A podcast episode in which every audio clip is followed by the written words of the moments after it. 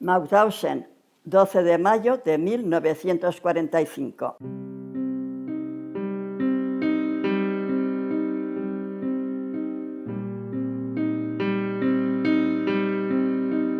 Queridos madre y hermanos, por fin, lo que tan ansiosamente he esperado durante cinco años ha llegado, la libertad.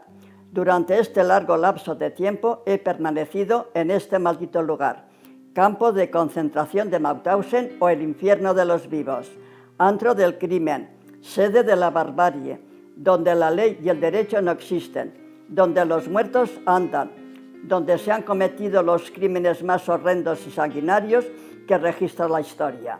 Mauthausen, fatídico nombre que perdurará mientras viva en mi memoria, donde han muerto 7.000 de mis compatriotas, de hambre, de palos, inyecciones venenosas, cámaras de gases tóxicos, etcétera, etcétera. El destino ha querido que yo superviviera a este terrorífico drama, quizá para que pueda figurar en el número de los que pidan venganza, venganza cruel e implacable por los siglos de los siglos contra esta maldita casta que se llama alemana.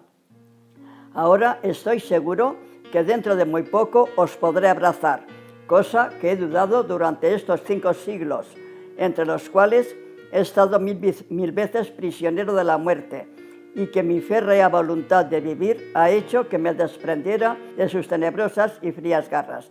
Cuando pienso que en este campo han desfilado durante cinco años cientos de miles de cadáveres de todas las nacionalidades de Europa, entre ellos 7.000 españoles de 9.000 que llegamos a este infierno, me cogen escalofríos.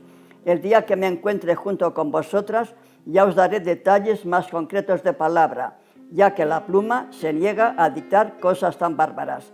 De momento, los americanos que son a los que deben la liberación, en cuanto sea posible, nos evacuarán a Francia otra vez y desde allí preparar nuestra entrada a España del modo que sea posible. No puedo decir a ciencia cierta qué tiempo emplearán en ello, quizá dos meses, quizás más, pero no importa. Tarde lo que tarde es seguro.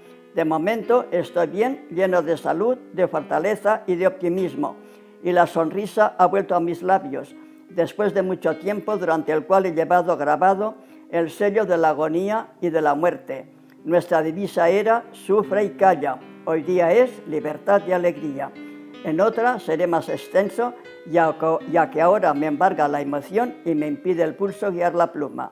Hasta muy pronto se despide vuestro hijo y hermano, Damasai Barz.